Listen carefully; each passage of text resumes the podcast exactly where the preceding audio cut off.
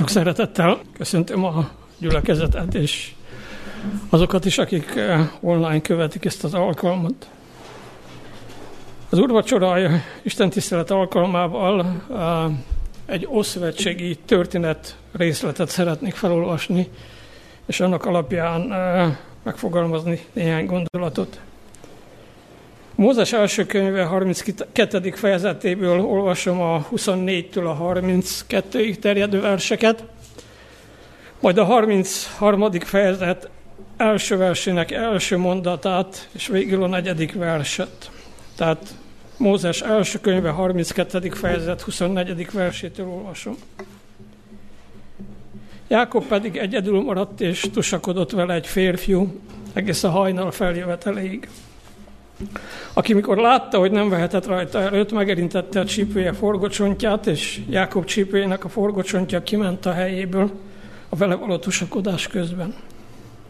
És mondta, bocsáss el engem, mert feljött a hajnal. Jákob ezt felelte, nem bocsájtalak el, míg meg nem áldasz engem. Akkor azt mondta neki, mi a neved? Ő így felelt Jákob. Erre azt mondta, nem Jákobnak hívnak ezután, hanem Izraelnek, mert küzdöttél Istennel és emberekkel, és győztél.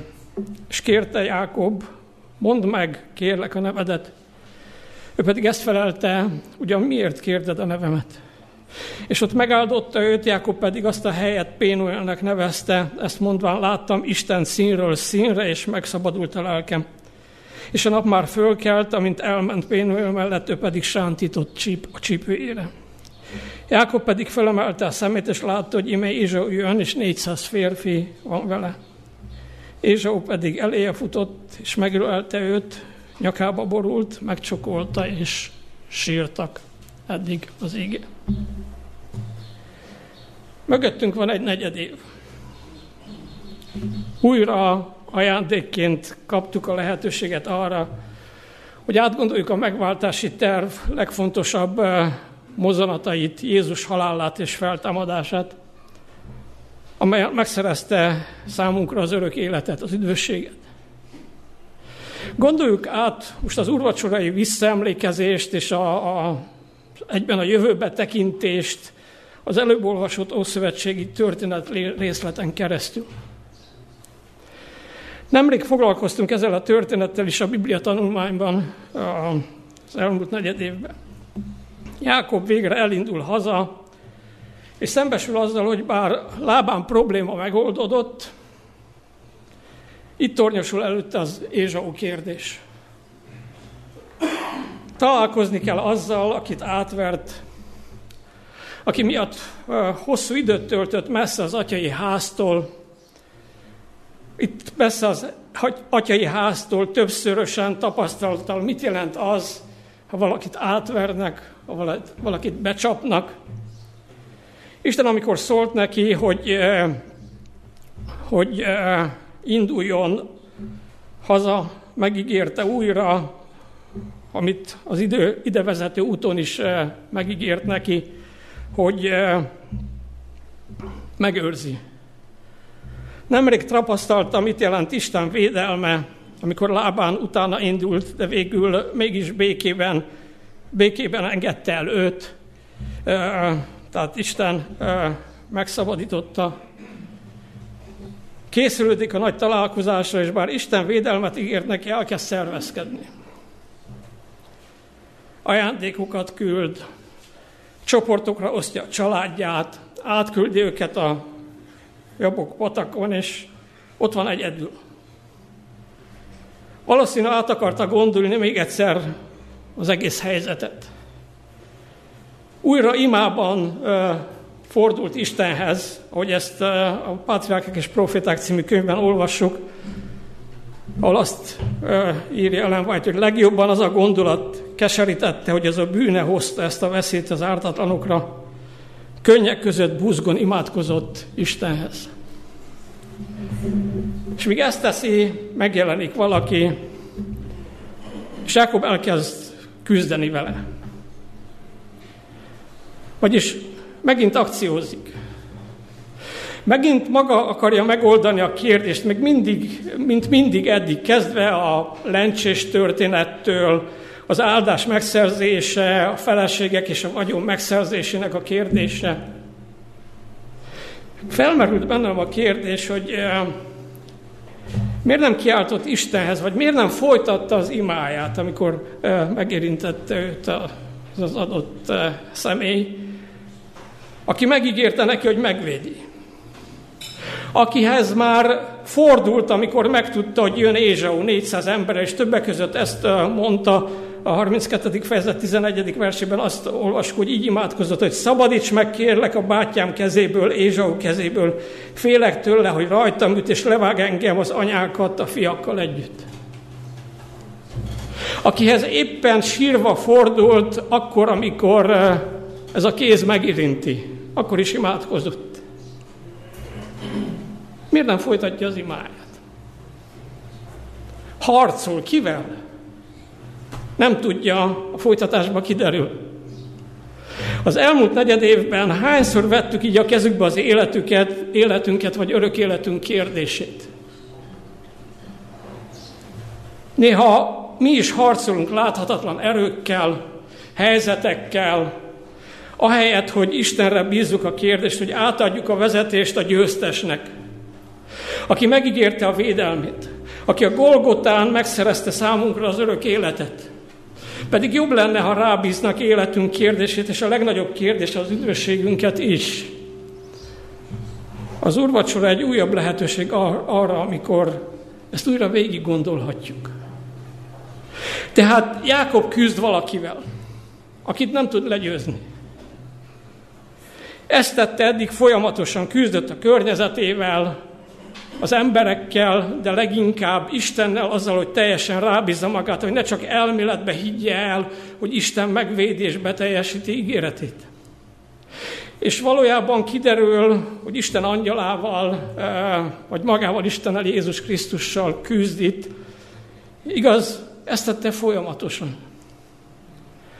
Megkísérte téged is, hogy állandóan küzdjél saját erődből, saját megoldásokat keres a bűn legyőzésére.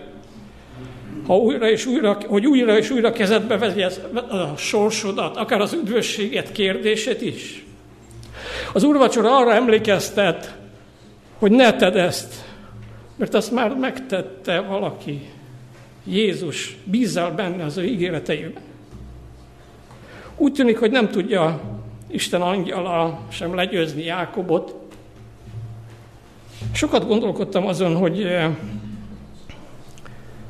akár a legerősebb akkori embernél is erősebb angyal, vagy maga Isten, vagy Jézus Krisztus, hogy nem tud legyőzni egy foggal körömmel küzdő embert. És újra meg újra ott motoszkál bennem, hogy biztos, hogy csupán egy fizikai birkozásról van itt szó. Nem arról, hogy Isten tiszteli a szabad akaratot, és nem használja erőfölönyét arra, hogy maga alá gyűrjön senkit, tehát Jákobot sem. Nem arról van ez szó, hogy Isten Jézusban emberi lett, vállalta a törékeny, esendő emberi létet, és ezzel akarja meggyőzni az embert, hogy tiszteli az ember, az ember szabad akaratát, de biztosít számára egy győzelmi lehetőséget, az, hogy látva Isten érthetetlen szeretetének a megnyilvánulását abban, amit Jézus tett a Golgotán, az ember szabad akaratból mellette gyöntsön, a győztes mellett újra és újra. Szerintem az úrvacsora erre is emlékeztet minket hogy van egy győztes háj mellé. Azért is átgondolandónak tartom, hogy itt e, fizikai küzdelemről lenne ezt szó csupán, mert a fizikai küzdelmet elég egyszerűen eldöntötte, amikor felkelt a, haj, amikor felkelt a nap, nem? Egy érintés. Megérinti Jákob, Jákob csípőcsontját, és eléri azt, hogy Jákob valamilyen szinten fizikailag megadja magát, belesántul az érintésbe Jákob. És még akkor sem akarja elengedni Jákob, még mindig küzd, és most már áldásért könyörög, mert itt már valószínű sejti, hogy kivel van a dolga. Amit később meg is fogalmaz. Feltettem magamnak a kérdést, hogy miért küzdünk, miért küzdök annyiszor Istennel, az ő akaratával, addig, amíg kénytelen megérinteni egy olyan érintéssel, amiben esetleg belesántulok.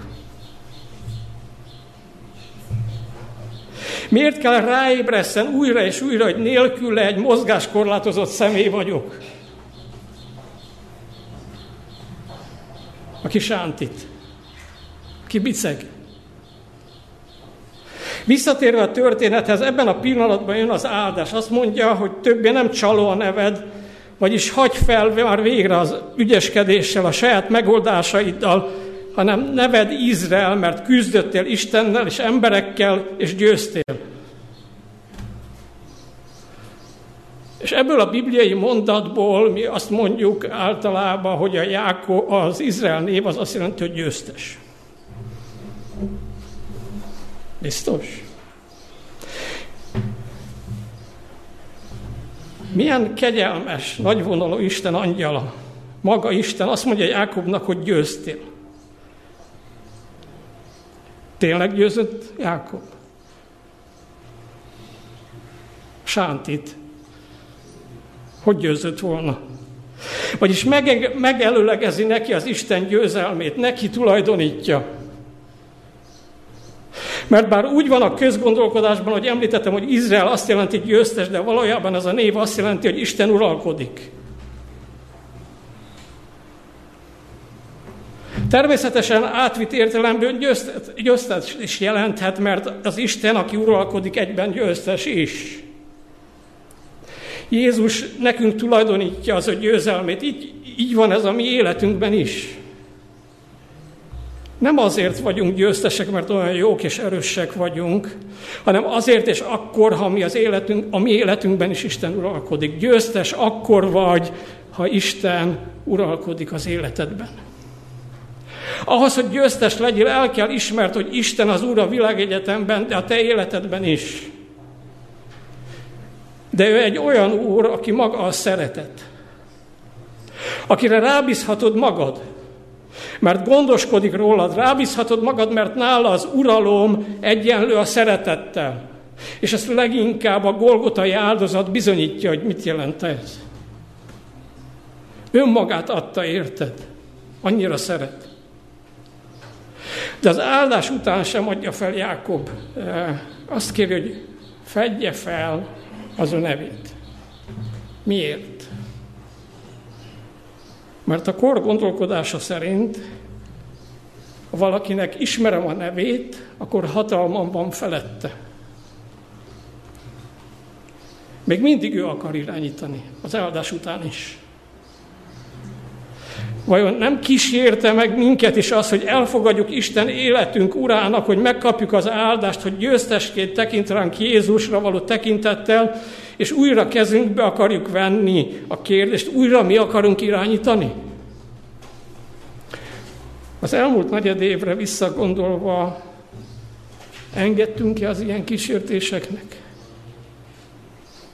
Ha igen, itt a lehetőség, hogy bumbanatot tartsunk, hogy felismerjük, hogy bízni kell benne, és az ő menetrendjét követni, hogy végre letegyük Isten kezébe életünket és üdvösségünket, hogy végül, ahogy végül Jákob, Jákob is megtette, szintén a Pátrákek és Profiták című könyvben azt olvassuk, ekkor világosan Jákob elé tárult, mi volt az a hiba, ami bűnéhez az elsőszülöttségi jogcsalás általi megszerzéséhez vezetett, nem bízott Isten ígéreteiben, hanem a saját erőfeszítéseivel akarta elérni azt, amit Isten a maga idejében és módján valósíthatott volna meg. Amikor elengedi Jákob a küzdő felett, akkor ismeri fel teljesen, hogy kivel küzdött. És azt mondja, amikor a helynek nevet ad, hogy láttam Istent színről színre, és megszabadult a lelkem. Más fordítás szerint életben maradtam. Ha meglátjuk Istent, és azt, amit tesz életünkben, akkor szabadul, szabadulunk meg a félelmeinktől. Itt Jákobnak az Ézsautól való félelemtől kellett megszabadulni. Akkor szabadul fel a lelkünk, akkor szűnünk meg csalók lenni, és válunk győztessé, mert mellette vagyunk. rábíztuk életünket, akkor, marad, akkor maradunk életben, mert csak mellette, csak az ő közelében van élet, és örök élet is. Amit nem az ő közelében élek, az nem élet. Isten legyőzte Jákobot, de mégis győztesnek állította be őt. Megváltoztatta nevét csalóról Isten uralkodikra. Vagyis már nevével is azt hirdette, hogy nem ő a fontos, nem az, amit tesz, hogy nem ő tartja a kezébe az életét, hogy nem ő irányít, hanem Isten. És később Izraelt, mint népet is erre kellett volna emlékeztessen ez a név. De ők Jákobhoz hasonlóan állandóan saját maguk akarták kezükbe venni a sorsukat. Már sínainál is azt mondják, hogy mindent megteszünk, amit mondasz. És meddig tartott ez? Az aranybórjóig. És olvassuk az történetüket, ez újra és újra is ismétlődik. Ilyen ciklikusan. Igen, ő uralkodik, tehát ő a győztes. Érdemes rábízni magunkat, érdemes bízni benne. Annyira, hogy elhisszük ígéreteit, a védelmünkre tett ígéreteit, és azt is, hogy Golgotai áldozata nyomán, ha azt elfogadjuk, örök életünk van. A történet úgy folytatódik, hogy ott áll legyőzött Jákob, akit Isten nagy győztesként hoz ki, mert neki tulajdonítja a győzelmét, és megjelenik Ézsó 400 katonájával. Jákob pedig nem úgy fordul hozzá, mint aki győztes. Most mondta neki Isten, hogy ő, ő győzött, nem? Hanem mint a hűbéres az urához, úgy fordul Ézsauhoz. Az egész családját így állítja fel, hogy ezt az alázatot, a tekintély előtti meghajlást fejezi ki. Győztes az, aki meg tud hajolni Isten előtt és a testvére előtt. És mi történik? Az, amit Isten megígért. Nem kaszabolták le őket Ézsó és emberei. Nem úgy fordul hozzá Ézsó, mint aki úr, mint aki lenézi a hűböresét, hanem mint a testvérhez. Nyakába ugrik, megölelik, megölelés együtt sír a két testvér. Mert a győztes képes erre, csak, csak ő képes arra, hogy megváltoztassa az emberi indulatokat, érzéseket, hogy a gyűlölet és a bosszú helyét a szeretet foglalja el. Hogy az emberek egymásra testvére találjanak, és ne ellenfért lássanak egymásban. Jákob itt megtapasztalja, mit jelent az isteni ígéret, védelem. Végre. Azért zárójelbe oda tettem, hogy talán megtanulja, és mi is megtanulhatjuk, hogy Isten uralkodik, és nagyon sok mindent rá kell bízni, leginkább a teljes életünket, önmagunkat, engedni kell őt, hogy cselekedjen, mert ő az ember számára lehetetlennek tűnő kérdéseket is meg tud oldani, mert ő mindenható. Ő a bosszúállóból, a bosszúállóból, a bosszúvágyból testvért tud csinálni, aki a váladon sír. Egy apró részletet érdemes átgondolni, Isten megváltoztatja Jákob nevét. Van több ilyen történet a Bibliában. Ábrámból lesz Ábrahám, Saulból Pál. És amikor olvassátok a Biblia részeket a névváltoztatás után, Ábra, Ábrahám esetében mindig Ábrahámot ír, Saul esetében mindig Pált ír, de ha tovább olvassátok a történeteket a könyv végéig, az Mózes első könyve vége az 50. fejezetig, akkor azzal szembesülünk, hogy egy-két kivétellel végig Jákobként említi a Szentírás, és nem Izraelként. Miért? Nincs pontos válaszom rá, de gondolkodjunk el rajta. Esetleg azért, mert benne is, hogy bennünk is újra és újra előttör, hogy mégiscsak nekem kell tennem valamit. Mégiscsak én kell akciózzak, mégiscsak rajtam múlik, és ezután folytathatjuk, hogy mi múlik rajtunk, mindenki a maga életét áttekintve. És sok mindennel folytathatnánk ezt. Mintha nem tudnánk egyenletesen és kitartóan elfogadni az Izrael, az Isten uralkodik lehetőséget, és saját kezünkbe veszük újra és újra, akár az üdvösségünk kérdését is. Jákob ott és akkor, azt írja Ellen White, megtanulta, milyen hiába való az emberi segítség, milyen alaptalan emberi erőben bízni, Látta, hogy egyedüli segítsége az, aki ellen súlyosan védkezett, tehetetlenül és érdemtelenül hivatkozott Isten ígéretére, hogy irgalmaz a bűnbánó bűnösnek. Ez az ígéret volt a megbocsátás és az elfogadás biztosítéke. Az ég és a föld elmúlhat. Ez az ígéret akkor sem val- valhat kudarcot. És a mi életünkre is igaz ez. A mai úrvacsora is arra akarja felhívni a figyelmünket, hogy nem érdemes akciózni. Már győztes vagy. Mert a győztes mellé álltál. Mert ő uralkodik a te életedben is, legalábbis én remélem. Mielőtt folytatnánk a lámosás szereztetés ígéivel, néhány egy rövid időre csendesedjünk el, és gondoljuk át a Jákobi történetet, és az elmúlt negyed év vagy fél évet az életünkben, és forduljunk Istenhez, és kérjük tőle, hogy a csendben, Uram, add, hogy ne küzdjek mások ellen és ellened, hanem mellette döntsek naponta. Melléd a győztes mellé álljak újra és újra. Uram, add, hogy meg tudjak újra és újra hajolni előtted. Hogy valóban igaz legyen az az életemre, hogy te uralkodsz az én életemben. Add, hogy újra és újra adjam át az irányítást neked. És a néhány pillanatig tartó csendben megszülethet bennünk az elhatározás, hogy nem küzdök fölöslegesen, amikor csak át kell adjam az én életemet Jézusnak. És ugyanakkor hálát is adhatok neki, hogy köszönöm, Uram, hogy győztes vagyok.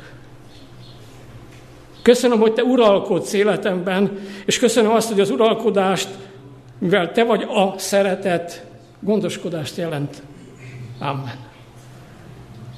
Most néhány pillanatig gondolkodjunk el ezen, és utána olvasom a szereztetési ígéket.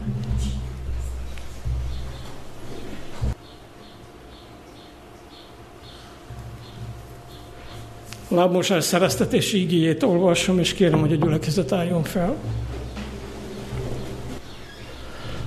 A húsvét ünnep előtt Jézus jól tudva, hogy eljött az órája, amelyben át kell mennie a világból az atyához. Jól lehet, szerette övéit a világban, szerette őket mindvégig.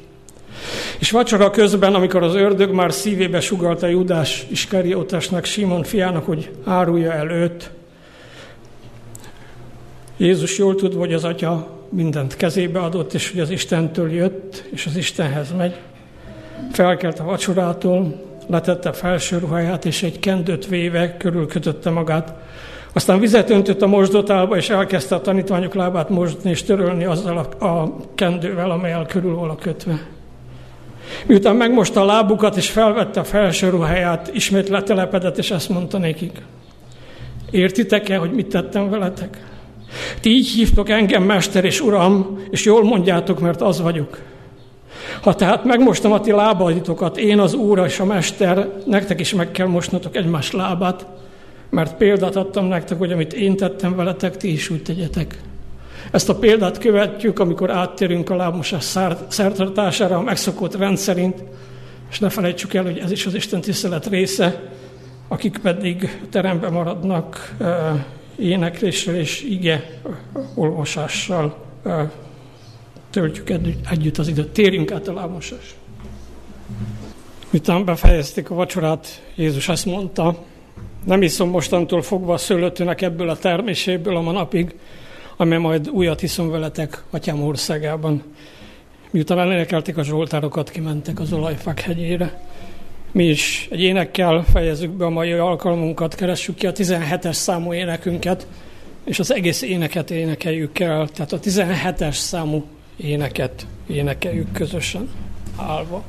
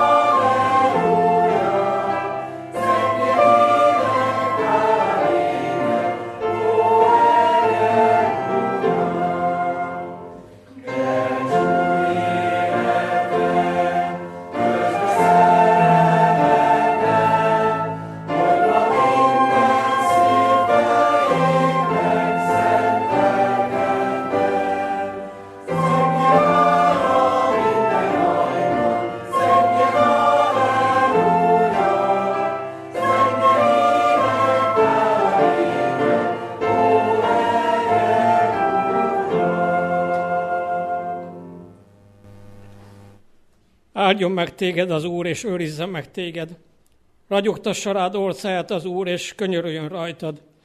Fordítsa feléd orcáját az Úr, és adjon neked békességet. Amen.